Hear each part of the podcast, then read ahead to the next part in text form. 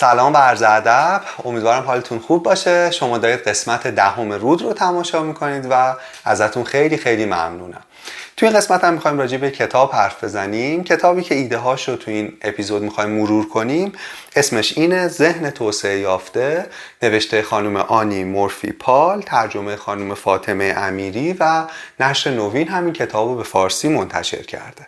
کتاب سال 2021 نوشته شده و انبوهی از شواهد و پژوهش‌ها و مقالات علمی تار و پود کتاب رو به همدیگه بافته. یعنی تقریبا هیچ صفحه ای از کتاب نیست که ارجاع به یه مقاله علمی پژوهشی یه ژورنال معتبر علمی نداشته باشه. و ایدهش خیلی ایده درخشان حیرت انگیزیه که می‌تونه خیلی چیزا رو در مورد نحوه اندیشیدن ما دگرگون کنه. ایده کتاب اینه که ما فقط با مغزمون فکر نمی کنیم ما با بدنمون هم فکر می‌کنیم ما با فضای پیرامونمون هم فکر می‌کنیم و ما با ارتباطات انسانیمون هم ما با روابطمون هم فکر می‌کنیم. در واقع ایدهش یک مغز گسترش یافته است. میره سراغ کلی پژوهش میره سراغ تاریخ پنهان آدم های خلاق اونایی که دستاوردهای فکری بزرگی داشتن و پشت پرده در واقع دستاوردهای اونها رو میکاوه میگرده و توش به این نتیجه می‌رسه که się عملا چیزی خارج از سرهای ماست که ما رو می‌تونه باهوش کنه و ما ازش قافلیم برای اینکه تفکر رو محدود به مغز می‌دونیم. وقتی از دیوارهای جمجممون بیایم بیرون وقتی ذهن رو اون گونه که هست و پژوهش های معاصر نشون میده گسترش یافته و وسیع ببینیم اون وقت خیلی از درهای جدید می‌تونه برومون باز شه و این واقعا خیلی حیرت انگیزه. من همیشه فکر می‌کنم که خیلی حیفه که آدم تو زندگی یه بار فقط متولد شه. یعنی زندگی خیلی کوتاه تر از اینه که آدم فقط یه بار به دنیا بیاد. و وقتی آدما شیوه اندیشیدنشون رو تغییر میدن شیوه بودنشون هم تغییر می‌کنه و بعد انگار متولد میشن دوباره. و یه وقتی یه سری ایده ها انگار قابلگی می‌کنه انگار کمک می‌کنه که ما بتونیم خودمون رو از خودمون متولد کنیم و این ایده ای که امروز می‌خوایم بهش بپردازیم به نظر من از این جنس از ایده هاست. کتاب پس حرف اساسیش اینه که تفکر ما می‌تونه به اندازه بدنمون پویا باشه می‌تونه به اندازه محیط پیرامونمون دلباز باشه و می‌تونه به اندازه روابطمون غنی باشه.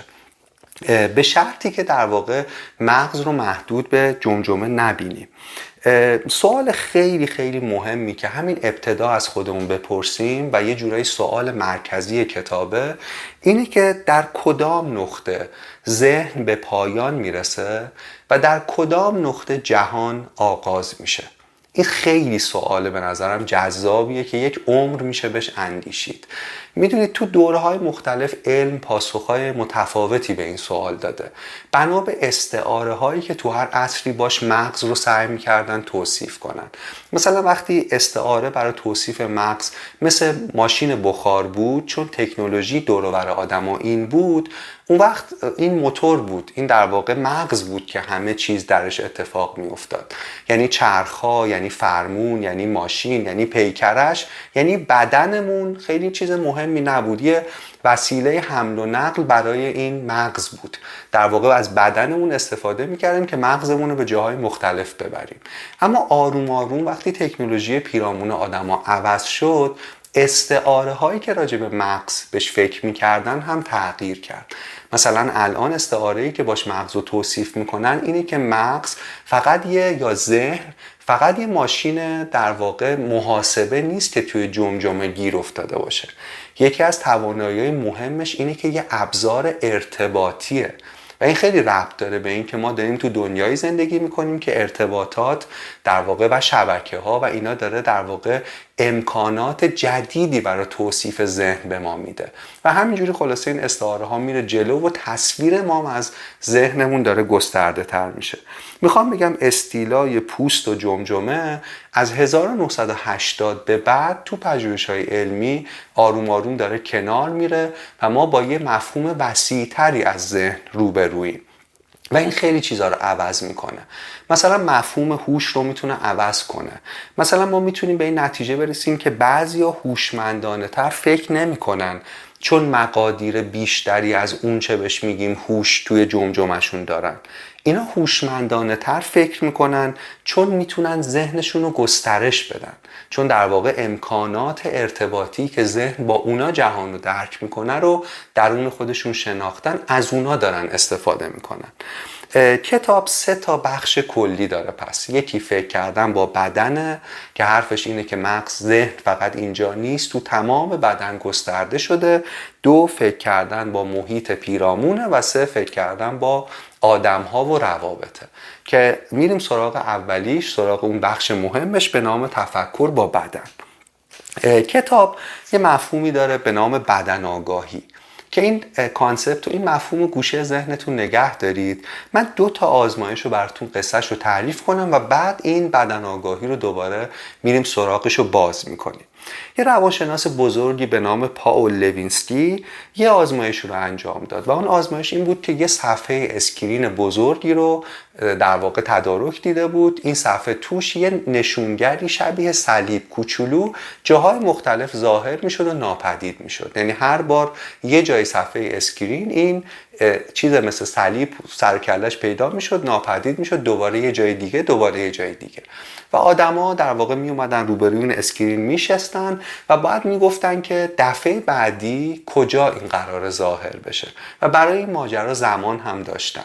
یه چیزی که اتفاق افتاد و خیلی عجیب بود اینه که آدما بعد یه مدت زمانی می‌تونستن حدس بزنن که این علامت دفعه بعدی کجای صفحه سر و پیدا میشه. اما نمی‌تونستن دلیلش رو توضیح بدن. یعنی الگوریتمی که پشت این در واقع برنامه بود انقدر پیچیده بود که آدما با خداگاهشون نمی‌تونستن درکش کنن. نمی‌تونستن به کلمه بیان کنن. دانشی که درونشون به لحاظ ناخداگاه وجود داشت. چون دیگه می‌تونستن حدس بزنن که الان میاد اینجا یا الان میره اونجا. اما چراییشو نمی‌تونستن توضیح بدن. ببینین آزمایش دری که به روی ما باز می‌کنه اینه که بسیاری از چیزهایی که ما ادراک می‌کنیم و می‌فهمیم تو ناخداگاهمون وجود داره. حتی اگه با خداگاهمون نتونیم توضیحش بدیم یا نتونیم توصیفش کنیم. این آزمایش رو نگه دارید. یه آزمایش دیگه براتون تعریف کنم. آنتونیو داماسیو یکی از قولهای شناخت ذهن و مغزه. یکی از بزرگترین دانشمندانیه که عمرش رو تو این حوزه صرف کرده. روشش هم خیلی روش آزمایشگاهیه. یعنی آدما رو تو موقعیت های مختلف قرار میده رفتارشون رو پایش می‌کنه و نتیجه می‌گیره. یه آزمایشی که انجام داده اینه که آدما رو آورده و درگیر بازی کرده. این بازی اینجوریه که چهار دسته کارت روی میز قرار داشته و اینا مثلا یه امتیازی اولش داشتن و بعد انتخاب می‌کردن از این دسته الف به جیم یا دال یه کارتی رو بر می داشتن هر دفعه و این ادامه داشته. تو طی انجام دادن این کار بعضی از این دسته ها کارت های منفی توش تعدادش بیشتر بوده. مثلا فرض کنید گاهی مثلا کارت ستون الف و ب توش تعداد کارتایی که امتیاز منفی در واقع ایجاد می‌کرده بیشتر بوده. آدمو شروع می‌کردن اینا رو این بازی رو انجام دادن برای اینکه درگیر هم بشن بهشون پول واقعی هم داده بوده. یعنی مشارکت کننده ها واقعا انگیزه داشتن که این بازی رو درست با جون و دل انجام بدن.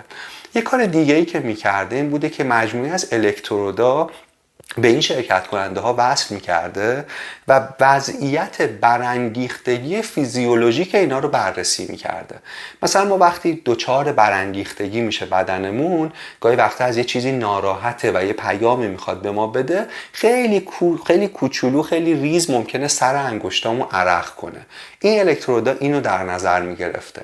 وضعیت ضربان قلب شرکت کننده ها رو در نظر می‌گرفته. چیزهای مختلف که در واقع توی دیتا سنتر اینو همه ذخیره می‌شده آزمایش خیلی آزمایش عجیب واقعا حیرت انگیزیه. و اون که آدما این بازی رو انجام می‌دادن چهار ستون کارت و شروع می‌کردن از این برداشتن. به صورت میانگین 45 ثانیه بعد از شروع بازی بعد از راند دهم که ده تا کارت برداشتن دیگه انگار بدن آدما می‌دونسته که کدوم دست از کارت ها امتیاز منفی بیشتری داره. کدوم ستون کارت های منفی توش بیشتره. و اینو چی نشون می‌داده؟ همون الکترودا همون وضعیت ضربان قلب همون شرایط تنفسی آدما. نشون می‌داده که وقتی دستشون رو دراز می‌کردن مثلا ستون الف کارتی بردارن بدنه انگار یه پیامی داشته بهشون می‌داده که این ستون غلطیه و این باعث میشه ما ببازیم. هرچند به لحاظ خداگاه خودشون به صورت میانگین تو دست پنجاهم می‌تونستن توضیح بدن و به لحاظ خداگاه بفهمن که داستان این بازی چیه و کدوم ستون کارتا توش کارتای منفی بیشتره. یه لحظه به این فکر کنید. یعنی بدن ما قبل از خداگاهمون متوجه می شده که در واقع داستان چیه؟ هرچند که ما با خداگاه نمی‌تونستیم بیانش کنیم. و حالا یه بار دیگه اون مفهومی که اول این فصل در موردش حرف زدیم و بهش فکر کنید. مفهوم بدن آگاهی این بدن آگاهی یعنی اینکه من چقدر نسبت به پیام هایی که بدنم تو ته زندگی روزمره داره بهم میده آگاهم. می‌دونید؟ و بعضیا در واقع خیلی بیشتر آگاهن بعضیا مثل من خیلی کمتر. یعنی این یه طیفه یه پیوستاره. و نویسنده میگه از اون سوالاییه که وقتی آدم ها از همدیگه می‌پرسن از دوستاشون از همسرشون از شریک عاطفیشون از اینا می‌پرسن تازه می‌فهمن که اصلا همچین چیزی وجود داره. تازه می‌فهمن که بعضیا به پیام ها و نشانه های این بدن حساسن بهش فکر می‌کنن و بعضیا نه اصلا بهش فکر نمی‌کردن.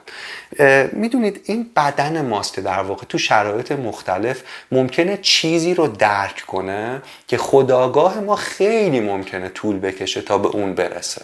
و وقتی ما به این بدن توجه کنیم انگار یه در جدیدی از اطلاعات یه مخزن جدیدی از دانش رو درون خودمون باز کردیم. اگه فقط به خداگاهمون تکیه کنیم گنجینه عظیمی از خرد رو نادیده گرفتیم و عملا ضرر کردیم. بعد از این پژوهش هایی که حالا این دو تاشه که من دارم تعریف می‌کنم براتون تو کتاب مفصل تره اومدن در واقع تو صنعت تو تجارت معامله سهام از این استفاده کردن. مثلا معامله‌گران سهام تکنولوژی پوشیدنی رو میپوشن که وقتی دارن trade می‌کنن علاوه بر تحلیل تحلیل های فاندامنتال و تکنیکال و علاوه بر همه اون دانش خودآگاهی که دارن واکنش بدنشون به تصمیماتی که دارن می‌گیرن رو هم در واقع کنار این تحلیل ها بذارن. و این باعث میشه که تصمیم درستتری بگیرن. یعنی می‌خوام بگم این انقدر جدی توی بخشی از جهان در واقع تجارت این ایده داره اجرا میشه. نکته چیه؟ ما به این بدن پس باید توجه کنیم. برای اینکه این خیلی اشتباهه و خیلی خسرانه که ما فقط تفکر رو و ذهن رو درون جمجمه تعریف کنیم. ما با بدنمون هم فکر می‌کنیم به شرطی که یاد بگیریم که به پیام هایی که داره به ما میده توجه کنیم. یه قدم مهم اینه که اجازه بدیم که اون سیگنال که بدن داره میفرسته رو حس کنیم.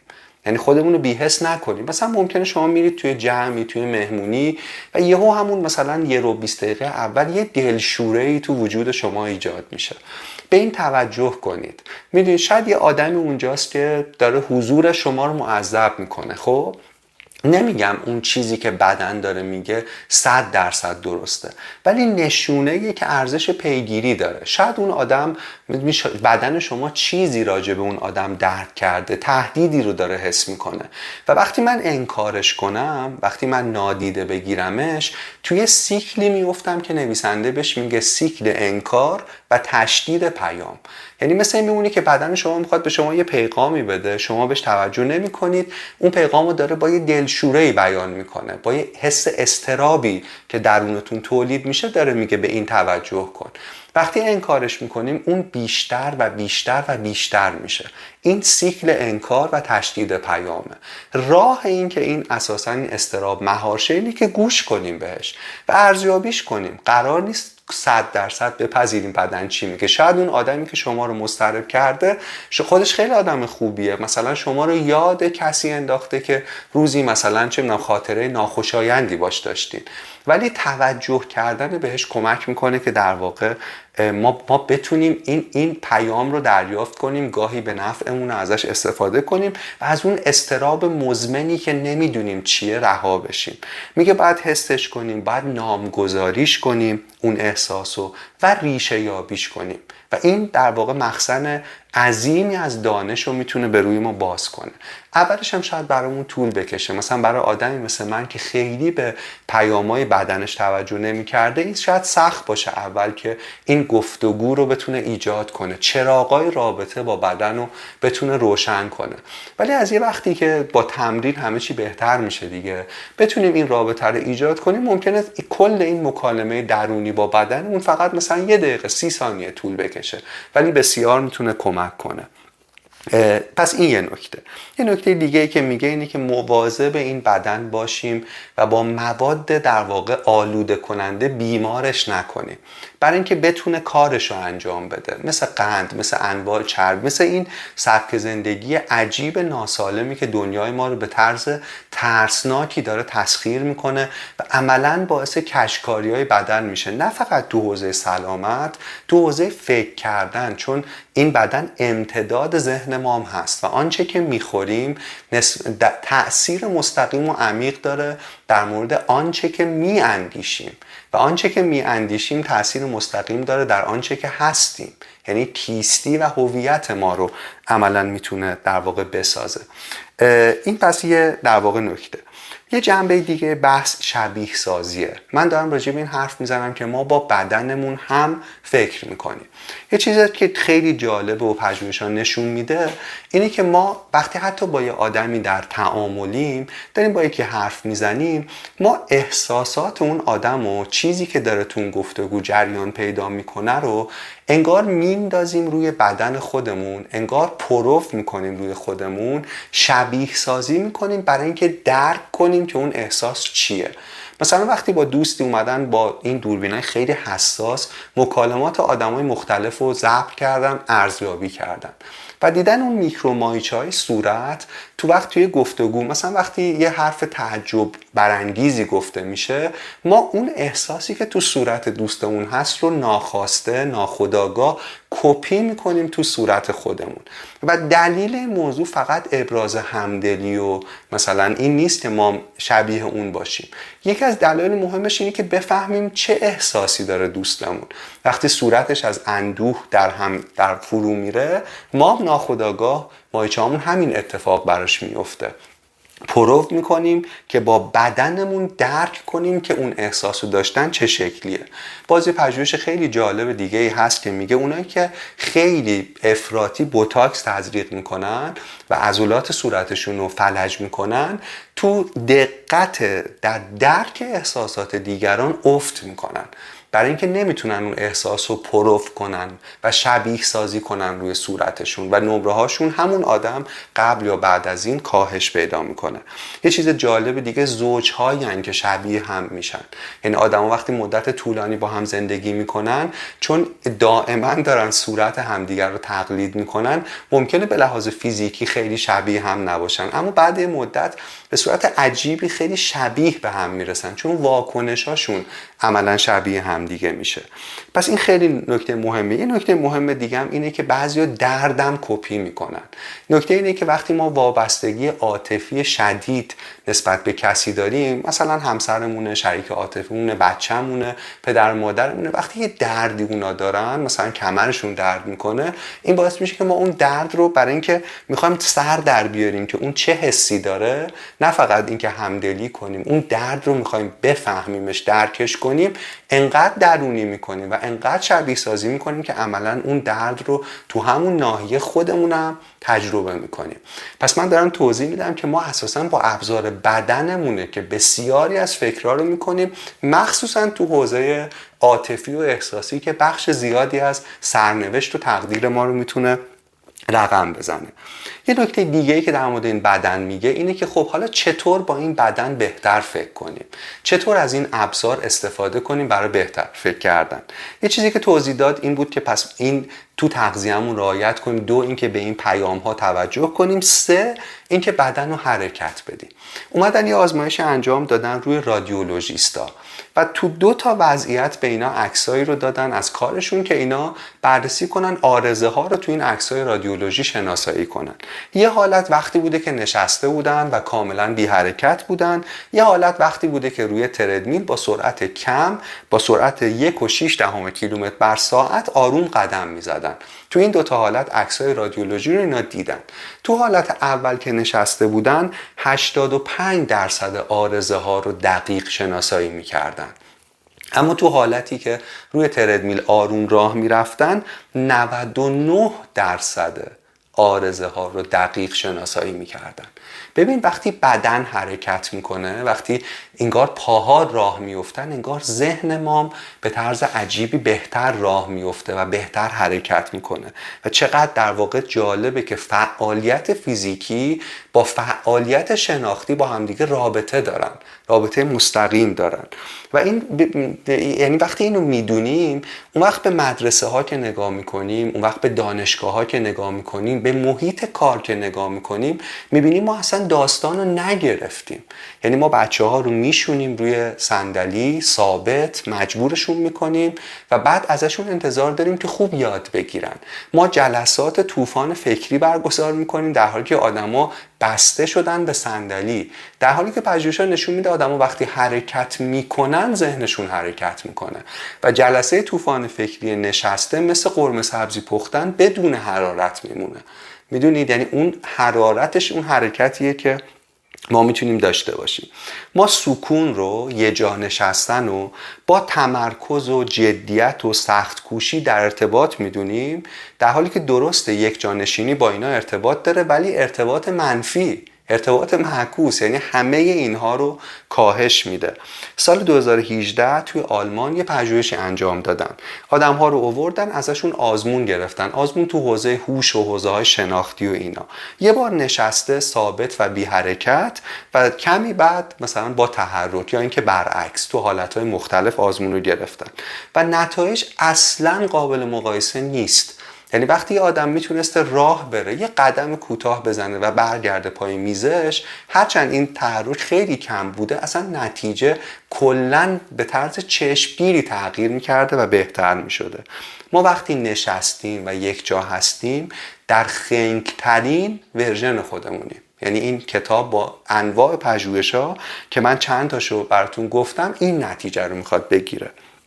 و در واقع تو فرهنگ عمومی دنیا که البته الان داره تغییر می‌کنه یه سوء تفاهم بزرگ اینه که ما ذهن و بدن رو از همدیگه جدا می‌دونیم. یعنی کاملا برعکس فکر می‌کنیم. آدمی که خیمه زده مثلا روی کتابی و فقط اونجاست داره یه کار عمیق فکری انجام میده. در حالی که عمیق ترین و پیچیده ترین دستاوردهای بشر در راه رفتن بوده که خودشو نشون داده. نیچه معتقد بوده که وقتی فقط ایده های ارزش بررسی دارن که موقع راه رفتن متولد شده باشن. کیرکگارد میگه من با قدم زدن خودم به بزرگترین ایده هام رسوندم. کانت در تمام زندگیش برنامه خیلی مشخص دقیق برای پیاده روی داشته انیشتن همینطور داروین همینطور و و و همه این آدما که حالا لیست در واقع طولانی داره. یکی دیگه از این آدما که من خیلی دوستش دارم هاروکی موراکامیه که نویسنده مهم ژاپنیه. یه کتابی داره از دو که حرف می‌زنم از چه حرف می‌زنم. و توش این داستان میگه تقریبا تمام جهانهای معنایی قصه هاشو که بسیار همین جهانها جهانهای جذاب و پیچیده موقع دویدن ساخته. موقع دویدن از یک کیلومتری به بعد بوده که تونسته به این دنیاها فکر کنه و خلقش کنه. این خیلی پس نکته مهمیه تحرک و فکر کردن. پژوهش ها نشون میدن ما موقع راه رفتن اگه یه مسیر حتی مشخصی رو هی بریم بیایم که بچه ها معمولا این کارو می‌کنن به خاطر سپردنمون هم به حد چشمگیری بهتر میشه. هم به یاد آوردنمون هم به خاطر سپردنمون هم نتیجه گرفتنمون از اونا. یه چیز جالب دیگه اینه که ناخودآگاه اینو هممون داریم که وقتی یه تلفن دشوار یا مهم داریم نشستن عملا باعث میشه که اون تلفن خوب از پسش بر صحبت نکنیم. اگه آدم بتونن راه برن کمونی که اکثر اون می‌کنی و من هم این کار می‌کنم باعث میشه کیفیت اون تلفن بهتر باشه. حتی اگه در واقع اون حرکت یه حرکت خیلی محدود با دامنه کوچیک باشه. این نکته دیگه راجع به حافظه و تحرک اینه که اینا یه جورایی به همدیگه حافظه بدن و حافظه مغز به همدیگه وصلن. مثلا کتاب میگه بازیگرای تئاتر براشون سختترین قسمت حفظ مونولوگای طولانی که باید نشسته بگن. یعنی بی حرکت یه جا بشینن اونو بگن. ولی وقتی یه تئاتر مثلا دو ساعته می‌بینیم که اون بازیگر حرکت داره و داره دیالوگا رو میگه معمولا براشون بسیار ساده تره چرا؟ برای اینکه پژوهش‌ها نشون میدن وقتی ما یه حرکتی رو انجام میدیم و موقع اون حرکت چیزی رو میگیم اون حرکت اون چیزی که باید بگیم و به یادمون میاره. یعنی از پس ذهنمون فراخانش می‌کنه. یعنی حافظه ازولانی ما با حافظه ذهنی ما کاملا با همدیگه رابطه دو طرفه دارن. اینم یه در واقع فکت دیگه در مورد فکر کردن با بدن. و یه چیزی که کتاب میگه و خیلی جالبه و من خیلی این روزا دارم بهش فکر می‌کنم رابطه واقعا رقص با, با بیان با بدن. می‌دونید رقص زبان روحه و خیلی وقتا تحرک حالا ورزش رقص انواع مختلف اینا کمک می‌کنه ما آن چیزی که با کلمه نمی‌تونیم بیان کنیم و بیان کنیم. و بگیمش. و این اینکه یه آدمی شاید بتونه اندوهش رو برقصه به نظر من یه, یه حدی از حد والایی از تکنولوژی انتقال پیامه. یه جور گفتنه با نگفتن البته. و من همیشه نسبت به دو دسته از آدما احساس حسادت می‌کردم. یکی اونایی که می‌تونن خوب برقصن و اینجوری پیامو بگن و دومی اونایی که سازی می‌زنن که اون نگفتنی رو بتونن به نوت تبدیل کنن و بگن. این پس یه در واقع نکته ای راجع به این این بدن و حرکت. یه نکته دیگه که نویسنده جنبه دیگه که از این موضوع میگه و این هم خیلی جالبه اینه که اگه خیلی وقتا ما به یه ایده انتظایی بتونیم بدن بدیم چنان که در رقص به یه چیز بیان نشدنی یه حرکتی میدیم حتی شده در ذهنمون اون وقت اون ایده رو بهتر می‌تونیم بفهمیم و بهتر می‌تونیم درکش کنیم. بذارید به همین ایده بدن بدم. یعنی توضیح بدم که در واقع منظورم چیه. مثلا انیشتن وقتی داشته نظریه نسبیت و توسعه می‌داده که یکی از پیچیده ترین و انتظایی ترین چیزهایی که یه ذهن انسانی تا حالا درگیرش بوده یکی از سخت ترین کشتیاییه که یه مغز یه ذهن تا حالا با مفهوم گرفته. میگن از این تکنیک یعنی از تخیل بدنمند خیلی استفاده می‌کرده. مثلا خودش رو سوار بر یه پرتو نور تصور می‌کرده. به یه ایده انتظایی مثل حرکت نور یه بدن یه کالبد می‌داده و حالا بهتر می‌تونسته درکش کنه. در واقع وقتی ما به یه چیز انتظایی یه ماهیت بسری میدیم حتی به صورت ذهنی کاملا داستان می‌تونه برامون روشنتر بشه. خانم باربارا مکلینتا که کارش روی سالها روی دی ای ذرت کار کرده و بسیار به انسان کمک کرده که بتونه در واقع تا حدی گرسنگی و کاهش بده و جایزه نوبل برده. بابت پژوهشاش یه جایی میگه که موقع بررسی کروموزوم های ذرت به بنبست خورده بوده و چیزی که نجاتش میده اینه که از پشت میکروسکوپ وقتی این کروموزوم ها رو داشته می‌دیده یه لحظه انگار خودش میگه که انگار تو این دنیا نبودم و بخشی از اون سیستم بودم. همون پایین کنار اونها بودم و اونجا ناگهان همه چیز برام روشن شد. و البته می‌دونیم که پشت این تجربه شهودی مجموعه زیادی از دانش خداگاه هم قرار داره. یعنی اون آدم یعنی اگه من پشت میکروسکوپ بشینم و بخوام برم تو دنیای کروموزوما احتمالا دانش از توش در نمیاد. شاید مثلا یه تجربه بامزه باشه. شاید مثلا بشینیم درد و دل کنیم با کروموزوما ولی اون مجموعه زیاد دانش این دانشمند با این تخیل بدنمند یهو یه big bang رو رقم می‌زنه و یه تجربه آهان تولید می‌کنه. جوناس سالک که مخترع واکسن فلج اطفال و این کمک عظیم رو به بشریت کرده میگه که مدتها خودم رو یه ویروس تصور می‌کردم. برای اینکه رفتارشون رو بفهمم. برای اینکه فکر کنم که چطور بقا پیدا می‌کنن چطور گسترش پیدا می‌کنن. و عملا کلید پیشرفتش تو کار علمیش رو همین تخیل بدنمند می‌دونسته. یعنی می‌خوام بگم تصور خود یک چیز بودن خیلی متفاوته با تماشای اون چیز از بیرون و با فاصله. و در واقع اگه ما بعد اگه نکته جالب اینه که اگه ما می‌تونیم به پرتوهای نور به کروموزوم های ذرت و به ویروس در واقع بدن بدیم حداقل تو ذهنمون چرا به احساسات و عواطف و ایده های خودمون که گاهی آزارمون میده نتونیم بدن بدیم؟ و همه پژوهشان نشون میدن که وقتی من یه چیز مبهمی که درونم دارم تجربه می‌کنم و این داره عذابم میده رو بهش کالبد میدم بهش شکل میدم و بهش با تخیلم یه بدن و یه پیکره میدم اون وقت انگار تا حد زیادی چیرگی اون چیز عذاب آور روی من کاهش پیدا می‌کنه.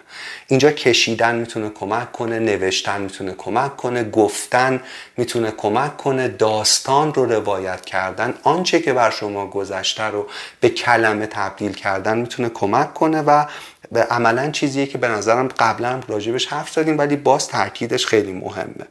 برگردیم به اثرات تحرک در واقع روی بدن که راجبش توضیح دادیم و یه چیز مهم دیگه اینجا حرکت بدن به صورت زبان بدنه. یعنی خیلی وقتا نه فقط راه رفتن حتی تکون دادن دستامون به صورت آزادانه و واقعی می‌تونه کمک کنه که ما خیلی چیزها رو از پس ذهنمون بیرون بکشیم و فراخوان کنیم. این خیلی جالبه. راجع به این هم یه ذره صحبت کنیم. اومدن آدما رو بررسی کردن. وقتی که یه ارائه داشتن می‌دادن راجع به چیزی حرف می‌زدن توی کافه ای مثلا با دوستی و با همون در واقع دوربینایی که فریم به فریم با سرعت پایین ضبط می‌کنه اومدن زبان بدنشون و گفتار اینها رو بررسی کردن و از چیز خیلی عجیب فهمیدن.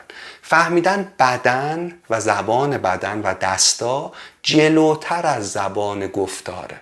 یعنی مثلا یه آدمی وقتی داره حرف می‌زنه یه کلمه رو یادش نمیاد و داره فکر می‌کنه که اون کلمه یادش بیاد وقتی دستاشو نگاه می‌کنن بررسی می‌کنن می‌بینن چند میلی ثانیه زودتر دسته اون مفهوم رو فهمیده و داره نشون میده حالا به سبک خودش و بعد در حالی که هنوز خداگاه دنبالش داره میگرده و بعد زبان و بعد گفتار به اون بدن می‌رسه. یا یه مثال دیگه. مثلا فکر کنید شما دارید چیزی رو تعریف می‌کنید یه یادتون میفته که یه جایشو نگفتید یه خاطره میگید یه سکانس مهمش رو فراموش کردید.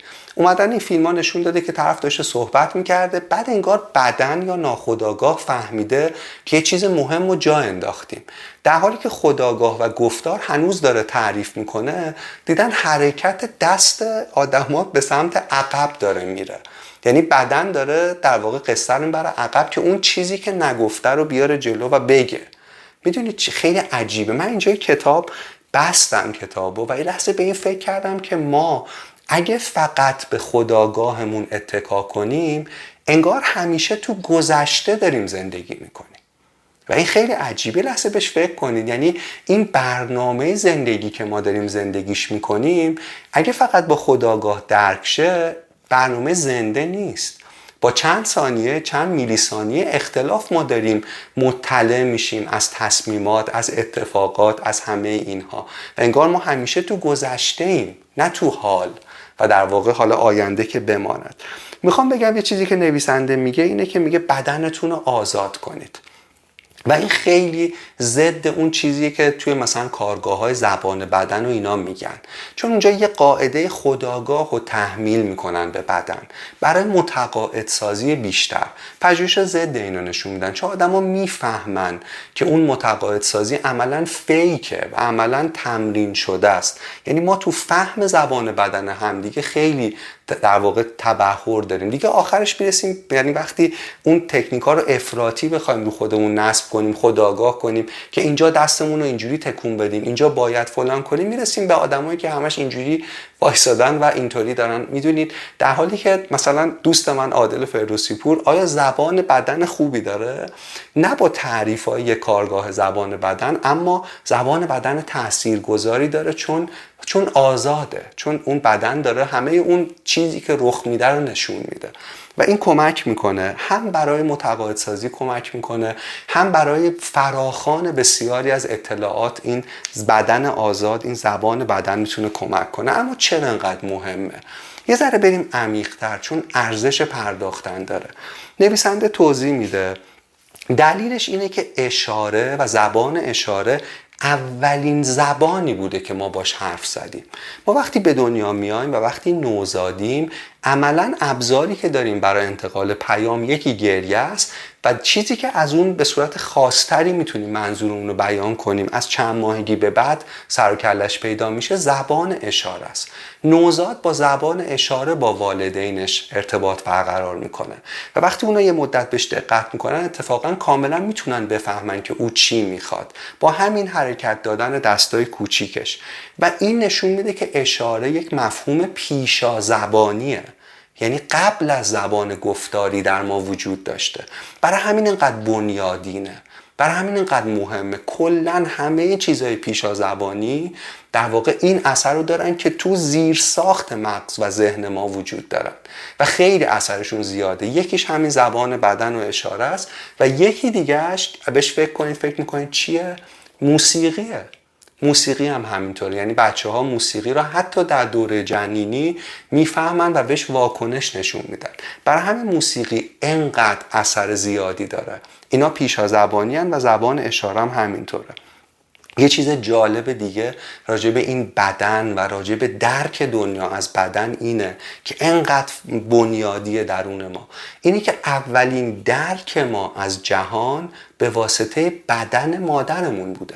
یعنی ما به واسطه یک بدن فهمیدیم این دنیا توش آروم آروم چه خبره. ما درون در دوران جنینی درون بدن مادرمون بودیم و با بدنمون با بدن مادرمون در واقع پیام رد و بدل می‌کردیم. این خیلی چیز عجیبیه. یعنی می‌خوام بگم این بدن چطور می‌تونه همه تجربیات بنیادین ما رو بسازه؟ چه زیرساخت مهمیه که ما عملا فراموشش کردیم. یه سری پژوهش های کاربردی نویسنده میگه برای تربیت بچه ها می‌تونه این خیلی کمک کنه. پژوهش‌ها نشون میدن والدینی که با زبان ایما و اشاره زیاد با بچه هاشون صحبت می‌کنن یعنی زیاد در واقع وقتی قصه کودکانه رو می‌خونن زیاد بدنشون رو تکون میدن اون مفهوم رو بازیش می‌کنن باعث این میشن که ظرفیت شناختی کودک برای آموزش زبان گفتاری به حد چشمگیری بهتر بشه.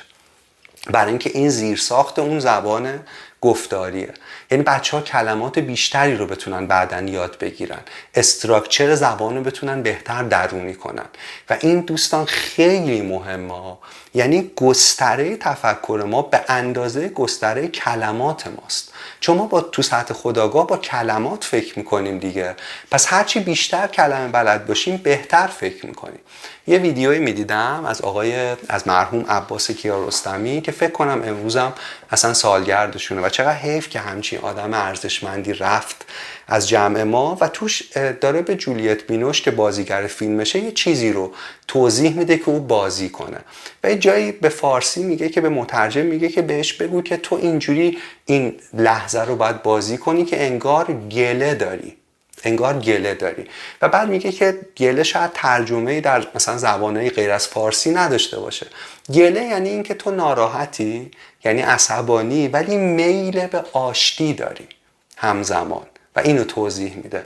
می‌خوام بگم وقتی من کلمه گلمند رو بلدم موقع فکر کردن مثلا توی تنش عاطفی با دوستم اون وقت شاید بتونم توصیف درستتری از اون چیزی که درونم میگذره داشته باشم. و این خیلی مهمه. اگه فقط مثلا کلمم خشم باشه کل قضاوتم بر اساس اینه. در حالی که من شاید گلمندم تو اون لحظه. و واقعا زبان فارسی در میز در تعداد این کلمات و در جوری که این کلمات توش ساخته میشن بی نظیره. یعنی خیلی زبان عجیبیه. خیلی زبان قدرتمندی ما داریم. برای توصیف عواطف و احساسات و کلا پدیده ها یه ویدیوی دیگه از مرحوم احمد شاملو می‌دیدم که راجع به کلمه کنجکاوی ایشون داشت توضیح می‌داد و می‌گفت به این کلمه فکر کنید کنجکاوی. یعنی انگار یه آدمی یه کنجی رو داره میکا یه جایی که بقیه سراغش نمیرن و یه جایی که کنجه رو داره میکاوه داره میگه و کنجکاوی مگه غیر از اینه؟ یعنی ببین چقدر این کلمه تصویر داره. من چند روز پیش به کلمه بالیدن فکر می‌کردم. بالیدن. توش بال داره. انگار توش یه حسی از پرواز کردن داره. و می‌خوام میگم جهان کلم. جهان ما وسعتش به اندازه جهان کلمات ماست. و این نویسنده از بس دور شدیم داشت توضیح می‌داد که اون زبان اشاره کمک می‌کنه که زبان گفتاری هم بهتر و بالیده تر در واقع در کودکان نهادینه بشه. یه پژوهشی میگه اینم خیلی جالبه خیلی جالبه. راجب این حرف می‌زنه که اومدن خانوم ها و آقایون رو بررسی کردن تو ارائه هاشون و دیدن که پسرها زبان بدن راحتتری نسبت به دخترها دارن. در حالی که زنها بدن آگاهیشون بیشتر از مردانه به صورت میانگین ولی در هنگامی که مثلا یه ارائه دارن میدن مثل یه ارائه تد می‌دونید انگار بدن خانوما بیشتر در واقع تحت قواعد قرار داره و خیلی مثلا حرکت دستهاشون یا زبان بدنشون اون چیزی نیست که درونشون داره میگذره برعکس مردها. و جالبه که در واقع این کنترل بدن این جامعه شناسی بدن خودش خیلی بحث عجیب و پیچیده و جذابی که مثلا پیر و جامعه شناس فرانسوی توی کتابی به همین نام جامعه شناسی بدن مفصل راجبش حرف می‌زنه و حالا امیدوارم توی قسمت بتونیم بهش بپردازیم. یه بار تا اینجا بحث بدن رو پس نقطه بذاریم که بتونیم خیلی حرف زدن بتونیم بریم سراغ بعدی. من دارم راجع به مفهوم ذهن گسترش یافته حرف می‌زنم. اینکه ما فقط با مغزمون فکر نمی کنیم ذهن فقط مغز نیست. تا اینجا راجع به حرف زدیم که ما با بدنمونم فکر می‌کنیم. بخش بعدی تفکر با محیط اطرافمونه. اما بیرون مرزهای بدن هم محیط وجود داره که راجع به اونم از اینجا بعد می‌خوام توضیح بدم. فقط با اجازهتون آب بخورم و بعد ادامه بدیم اینم خیلی بحث واقعا جذابیه.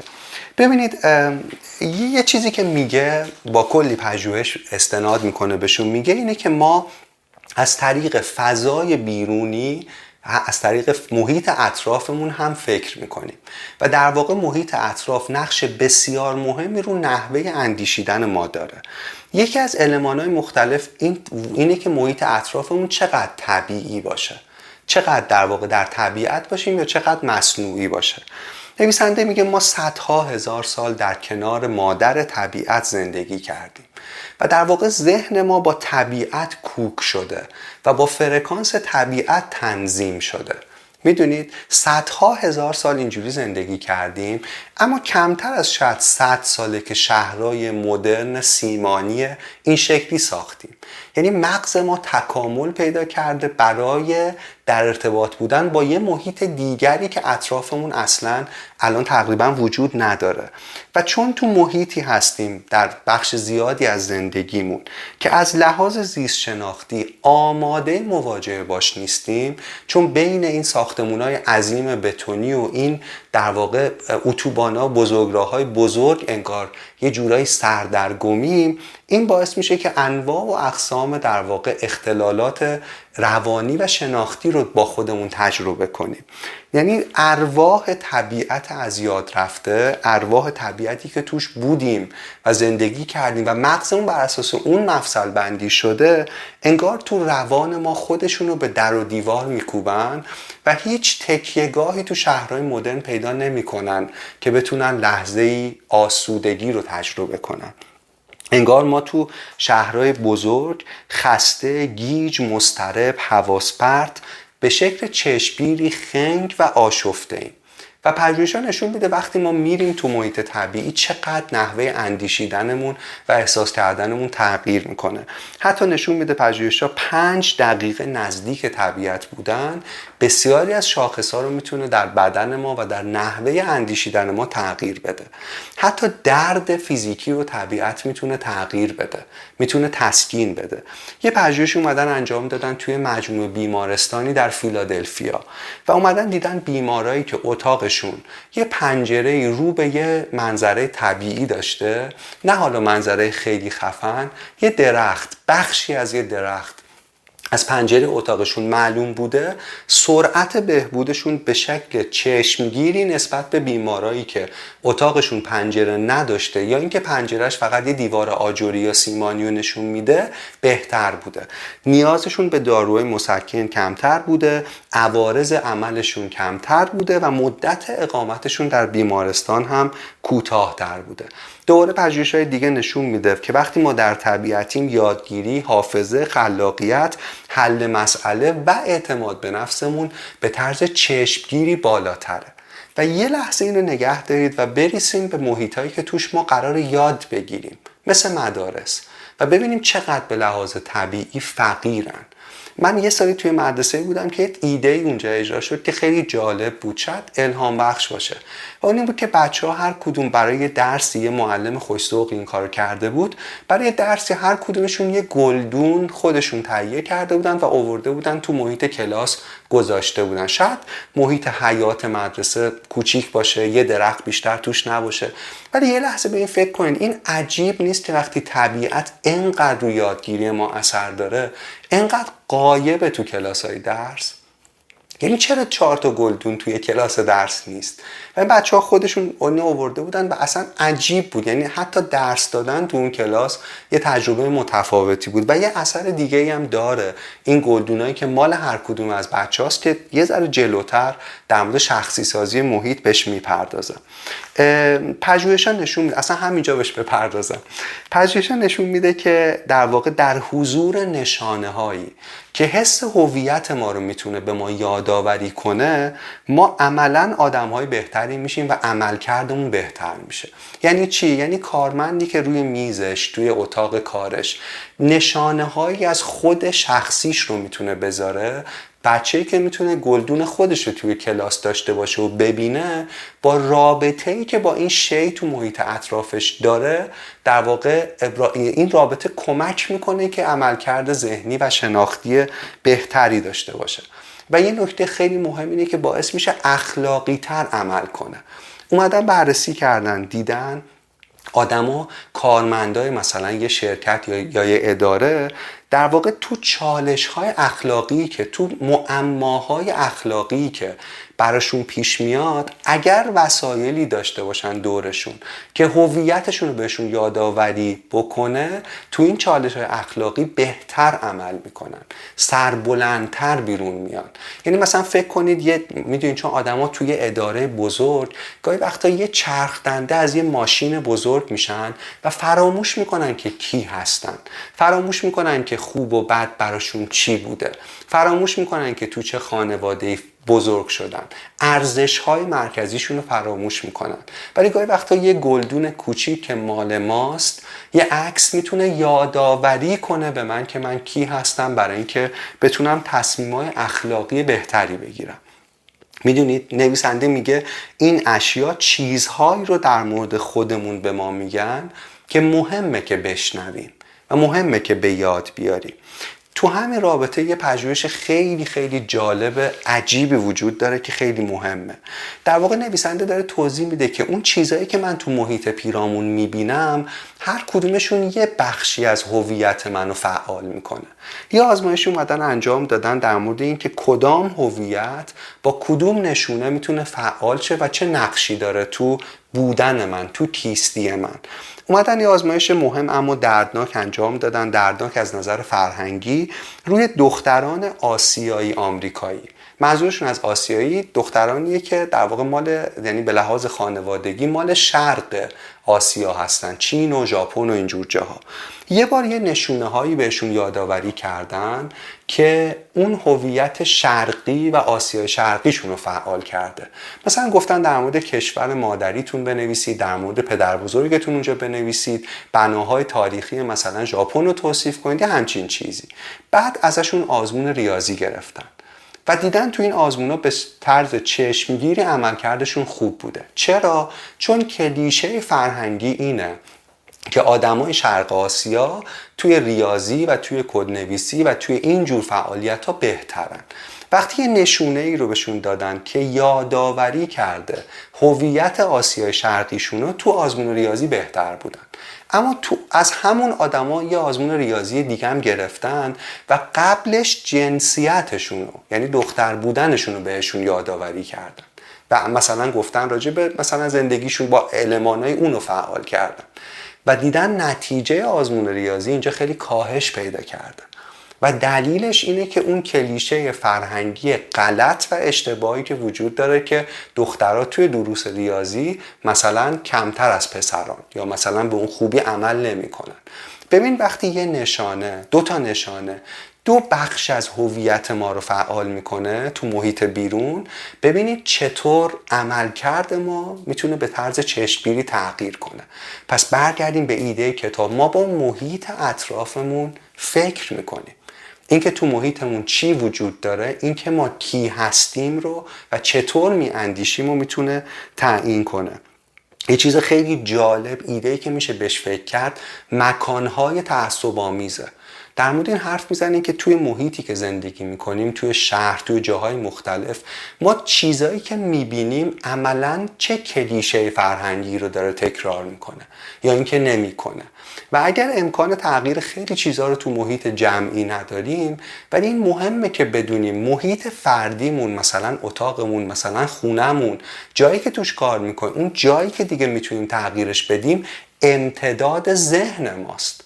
و اگر شما می‌دونستید خونه ای که توی زندگی می‌کنید امتداد مغزتونه چطور عملا آرایشش می‌کردید. چطور چیدمانش می‌کردید؟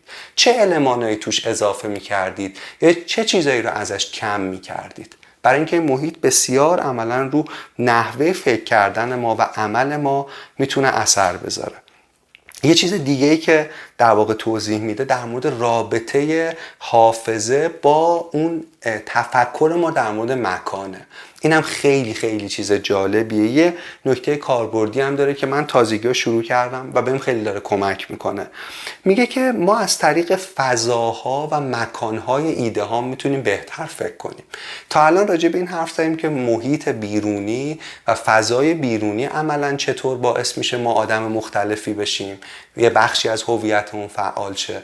الان می‌خوایم بریم تو خود ذهنمون و ببینیم تو این ذهن اون فضای ذهنی یا اون مکان ذهنی که من مثلا به صورت خاطره دارم چطور می‌تونه به حافظه من کمک کنه؟ یا آقای, آقای وجود داره به نام بن پریدمور که قهرمان مسابقات حافظ است. و ایشون آدم عجیبیه. مثلا تو پنج دقیقه شما یه لیست بهش میدین تاریخ های مختلف توشه اتفاقات و رویدادهای تاریخی. تو پنج دقیقه می‌تونه 100 تا تاریخ مهم رو حفظ کنه و بهتون جواب بده. می‌تونه ترتیب 1400 تا عکس در هم ریخته رندوم رو وقتی به ترتیبش میدین حفظ کنه و براتون مرتب کنه. یعنی یکی از سلاطین حافظه در جهانه. خب آدمی که ژنش قطعا عجیبه کمکش کرده از بچگی تمرین کرده اما یه چیزی داره یه رازی داره این آدم که ما می‌تونیم از این راز استفاده کنیم تو در واقع کارمون تو تحصیلمون چون حافظه خیلی مهمه. می‌تونیم ازش استفاده کنیم و اون اینه. قلق این آدم تریک این آدم اینه که اطلاعات جدید رو سنجاق می‌کنه به یه فضای فیزیکی آشنا. توی ذهنش. خب بذارید مثالش رو بزنم. مثلا تیتراژ در زیر آسمان شهر رو یادتونه؟ اون سریالی که قدیم پخش می‌شد. توی بازارچه بود یه دوربین میچرخید می‌رفت مثلا آقای حمید لولایی رو لولایی رو می‌گرفت و لکنت هم برگشت و چیزهای مختلف وای میستاد روی بازیگرهای مختلف این شکلی بود. شما تصور کنید این آدم اینجوری حفظ می‌کنه که انگار توی بازاری که براش آشناس داره راه میره و دم اون طلا فروشی مثلا این تاریخه یه ذره جلوتر مثلا این تاریخه یه ذره جلوتر اینه. اینطوری عملا به خاطر میسپاره خیلی روش عجیبی خیلی روش جالبیه. این ازش استفاده کنید من الان تو همین ارائه‌ای که دارم انجام میدم خب یه ذره کمتر به دفتر نگاه می‌کنم. دلیلش اینه که الان پس ذهنم ما تو خونه مادر بزرگ من هستیم که من دوران کودکیم تابستونم اونجا بزرگ می شدم یعنی اینکه اینجوریه که ارائه رو سنجاق کنید به محلهای مختلفی که به یاد دارید. مثلا فکر کنید وارد یه خونه میشید که توی بچگی میشناختید و اولین مثلا چهار اسلاید اول راجع به یه موضوعه.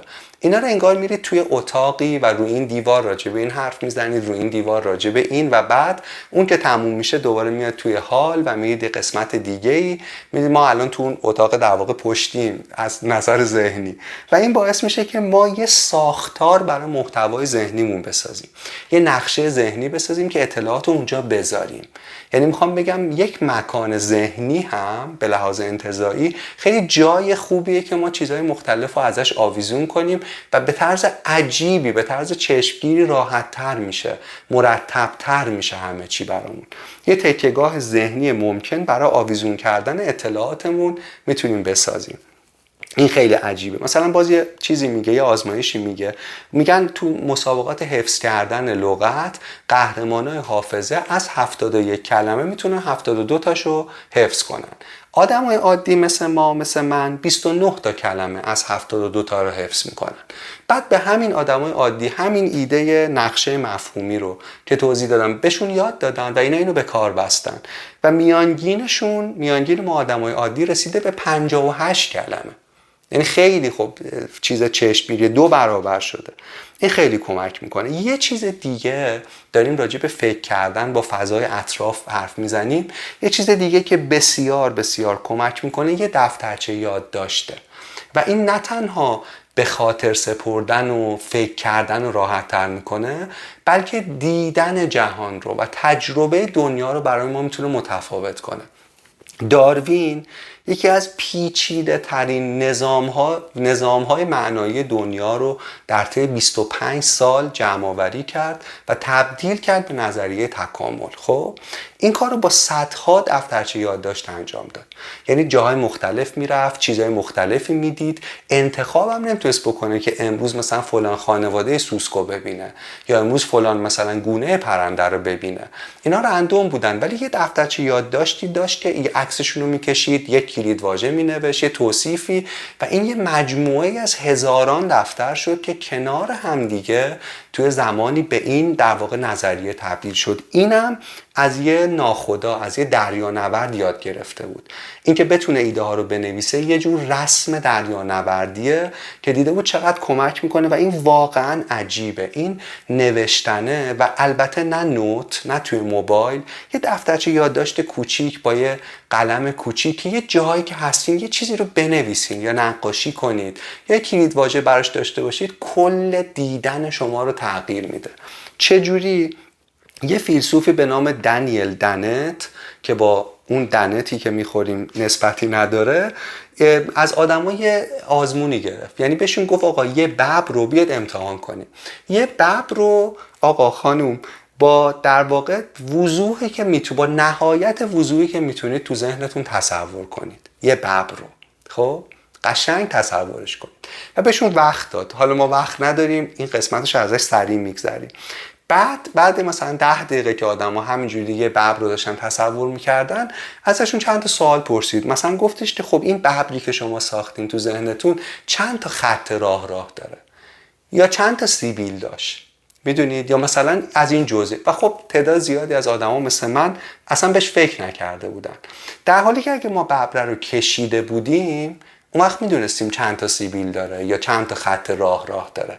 می‌خوام بگم من می‌خوام بگم ما وقتی روی دفترچه یادداشت فکر می‌کنیم یهو یه جزئیاتی بعدش یعنی یه شیوه نگاه کردن به دنیا رو یاد می‌گیریم.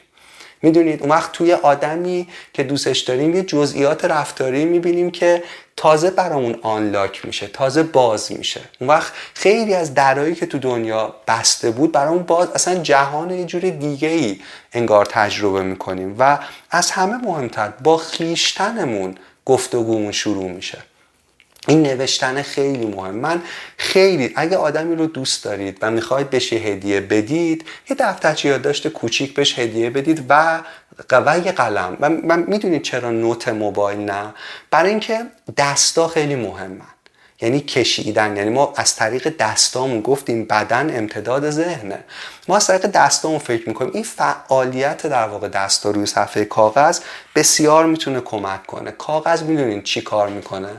ببین چقدر این جمله کتاب جالبه. کاغذ مغز بدن و جهان رو کنار همدیگه قرار میده. و مگه میشه از این کار خفنتری کرد؟ یعنی یه دفترچه یادداشت مغز چیزی که من دارم تجربه می‌کنم بدن دستی که داره می‌کشه و جهان. آن چیزی که دیدم رو می‌ذاره کنار همدیگه و واو. می‌دونید؟ یعنی خیلی می‌تونه کمک کنه. حتما اصلا بذارید شما برندتون این باشه. بگن آقا فلانی یه دفترچه یادداشت داره. یه چیزی می‌بینید یه چیزی جالبه براتون یه چیزی میشنوید یه اتفاقی میفته اونو بهش کالبد بدین. بریم سراغ بخش سوم.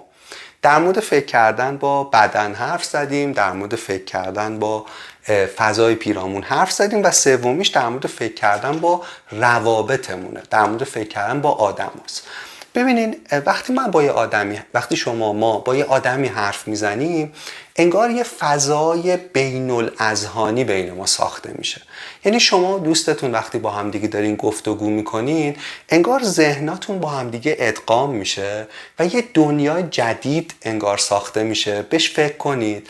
اونجاست که این گفتگو داره ایجاد میشه مفاهیم داره مطرح میشه و اتفاقی داره میفته. ما بسیاری از فرایند اندیشیدنمون بین الاذهانیه بین ما و دیگری ایجاد میشه و اینجا کتاب در مورد این می‌خواد حرف بزنه. یه قسمتیش که من ازش سریع میگذرم فکر کردن از طریق متخصصانه. یعنی میگه آدمایی رو باید داشته باشید که اینا براتون آدمای مهمیان توی زمینه طرف رفته پوستش کنده شده به چیزایی رسیده. و دستاوردشون مثلا توی تد تاک تو تد تد خیلی چیز خوبی ها تد رو حتما ببینید. روزی یه دونه تد تاک ببینید من فکر می‌کنم ظرف سه ماه خیلی چیزا می‌تونه عوض شه. و اون آدمی که اونجا داره اون تاک و تو اون گفته اون سخنرانی و ارائه رو توی مثلا 18 دقیقه توی یه روب توضیح میده واقعا چکیده ده سال شاید کاره. ببین چه دانش گرونیه. میگه متخصصا می‌دونن به چی توجه کنن و می‌دونن به چی توجه نکنن. این چیزی که میشه ازشون یاد گرفت. و یه مدتی در واقع این کار رو تو برنامهتون بذارید خیلی می‌تونه کمک کنه. جهان یه فیلسوف رو و یک کاری بامزه که من جدیدن دارم می‌کنم و خیلی جالبه اینه که یه آدم و مثلا یه کارگردان سینما رو همه فیلم های اون رو ببینید. می‌دونید؟ یه مثلا فیلمی از یکی می‌بینید احساس می‌کنید جالبه. برید ببینید دیگه چی ساخته. و مخصوصا اگه به ترتیب ببینید اینا رو انگار وارد دنیای آدمی میشید که استخون خورد کرده توی موضوعی و فرایند رشدش انگار سفر ذهنیشو می‌بینید. از یه نویسنده شروع کنید از یه جایی همه ببخش همه کتاباش از یه جایی بخونید و در واقع بیاید جلو. این خیلی کمک می‌کنه. من الان راجع به عباس کیارستمی که گفتم دارم تقریبا همچین کاری می‌کنم. این به چی فکر کرد؟ چرا قضیه شکل اول شکل دوم و ساخت؟ اونجا چی بود؟ و و همینجوری با اون آدمه انگار زندگی می‌کنید. خیلی جا اینجوری فیلم ببینید. خیلی کمک می‌کنه. نکته بعدی در مورد همت فکر کردن با همتایان. پس فکر کردن با متخصصان که خیلی توصیه میشه فکر کردن با همتایان با آدما با آدمای مختلف. ببینید این فکر کردن اگر در واقع توی گفتگوی حضوری باشه اثرش بسیار بسیار بیشتره. اومدن بررسی کردن دیدن نگاه کردن آدما به هم تو شکلگیری اون دنیای مشترک بسیار بسیار مهمه. مثلا آدما رو تو دو تا وضعیت پایش کردن. وقتی پوکر آنلاین بازی می‌کردن. وقتی پوکر حضوری بازی می‌کردن بازی ورق پوکر. و در واقع اتفاقی میافتاد دیدن که انگار وقتی حضوریه کلا یه بازی دیگه ای داره انجام میشه. برای اینکه نوع در واقع درگیری آدما با هم دیگه و اون فضای ذهنی که داره ساخته میشه انگار کاملا متفاوته. پس دیدن آدم خیلی مهمه. یه آدمی داشته باشید می‌دونید ما عادت داریم توی انزوا تفکر توی انزوا رو همیشه تبلیغش کردیم. همیشه فکر کردیم گونه اصیلی از تفکر کسی که توی قار خودش رو محبوس می‌کنه و فکر می‌کنه. این بخشی از تفکره اما نویسنده میگه این یک سومه فرایند فکر کردنه. در واقع میگه میگه مسیر درست تفکر اینه بیرون درون بیرون. همون الگوی سفر قهرمانه. یعنی شما اول تو دنیای بیرونید با آدما حرف می‌زنید توی گفتگویی توی مشاهده یه سوال براتون ایجاد میشه.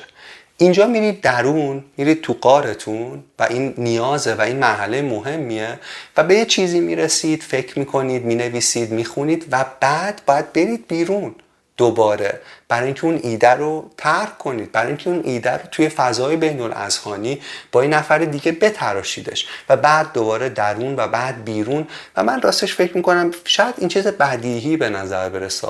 و دوستان تاریخ اندیشه ما رو که نگاه می‌کنیم در ایران معاصر می‌بینیم که خیلی درونی بوده همه چی. و ریشه بسیاری از شاید مشکلات بنبستای فکری جامعهمون الان همینه. که ما متفکری که بیرونی هم فکر کنه خیلی کم داشتیم. و تو فضای درونی آدم خیلی می‌دونید مثلا مستعد سوگیری تعییده یعنی اینکه هی خودش رو تایید کنه. چون هیچ وقت اون ایدهش به محک گذاشته نمیشه. هیچ وقت با دیگری خلق نمیشه. برای همین خلل و فرج و حفره های نظریهش رو ممکنه هیچ وقت نفهمه. می‌دونید؟ و و و حالا خیلی چیزای دیگه. اومدن در واقع بررسی کردن کدومو می‌خواستم بگم یادم رفت. پس یه لحظه چون از خونه مادر بزرگ اومدم بیرون ببینم کجا بودم.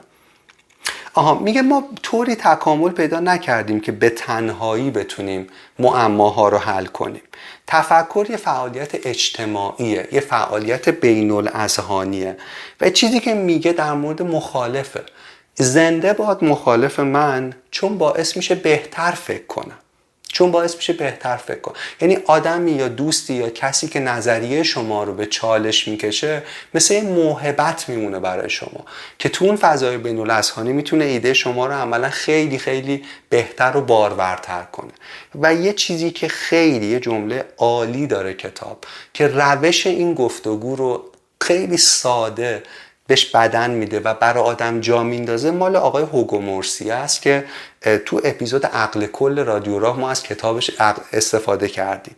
میگه طوری بحث کنید وقتی شما دارید حرف می‌زنید انگار حق با شماست.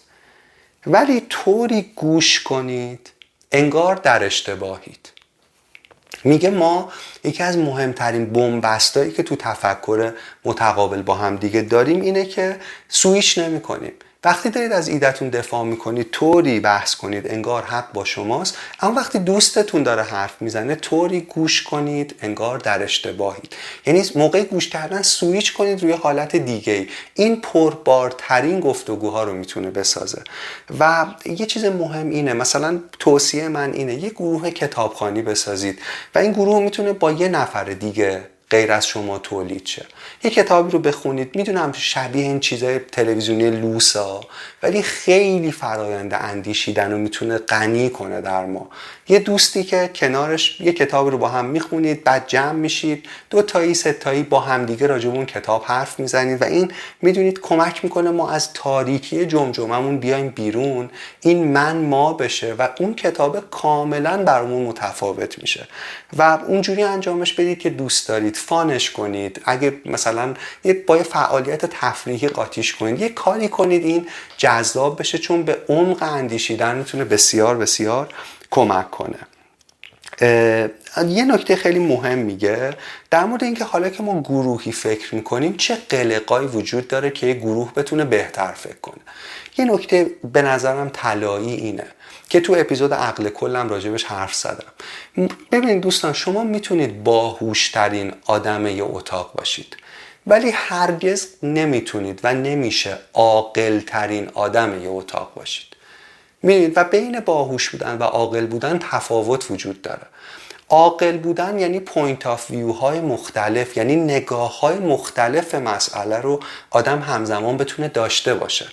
من می‌خوام بگم شاید ما باهوشترین آدم اتاقیم ولی عقل کل گروه عقل کل گروه عقل کل گروه. برای اینکه آدما با زاویه های مختلف می‌تونن به اون مسئله به اون ایده نگاه کنن. و اینه که تفکر گروهی باعث میشه ما به نتایج بهتری برسیم که لزوما توی انزوا به این نتایج نمی‌رسیم. اما برای اینکه این گروه ها بهتر کار کنن چه ویژگیهایی باید داشته باشن؟ یکی از ویژگیهاشون اینه که متنوع باشن. یعنی آدم هایی باشن که واقعا زاویه نگاهشون با هم فرق داشته باشه. همون زنده باد مخالف من. دومیش اینه که استقلال فکری و جرأت بیان نظر داشته باشن. گروهی اجتماعی یا جامعه ای که نگاه های متفاوت و اتفاقا ترویج می‌کنه و این اجازه رو و این استقلال رو میده که افراد هر کدومشون با نظر خودشون بیان و نظر خودشون رو مطرح کنن به عقل نزدیکتره. مثل داستان فیل دیگه که مولانا میگه. هر کدوم ما یه قسمتی از این حقیقت رو می‌بینیم. کی می‌تونیم تصویر بهتری از فیل داشته باشیم؟ وقتی هر کسی اون چیزی که می‌بینه رو بتونه توصیف کنه و ما اینا رو کنار هم بذاریم و یه تصویر نزدیکتری به فیل یا به حقیقت رو بتونیم به صورت گروهی تصور کنیم. این بسیار بسیار مهمه و مخصوصا این که الان تمام کارهای خوب دنیا داره جمعی انجام میشه. بزرگترین دانشنامه تاریخ انسان یعنی ویکیپدیا رو کی داره می‌سازه؟ یه جمع یه عقل کل. می‌دونید بزرگترین دانشگاه دنیا که همین یوتیوبه که این ویدیو رو دارید توش می‌بینید رو مجموعه زیادی از آدما می‌سازن که با هم ارتباطی ندارن. اما هر کسی آنچه که بلده رو داره انجام میده.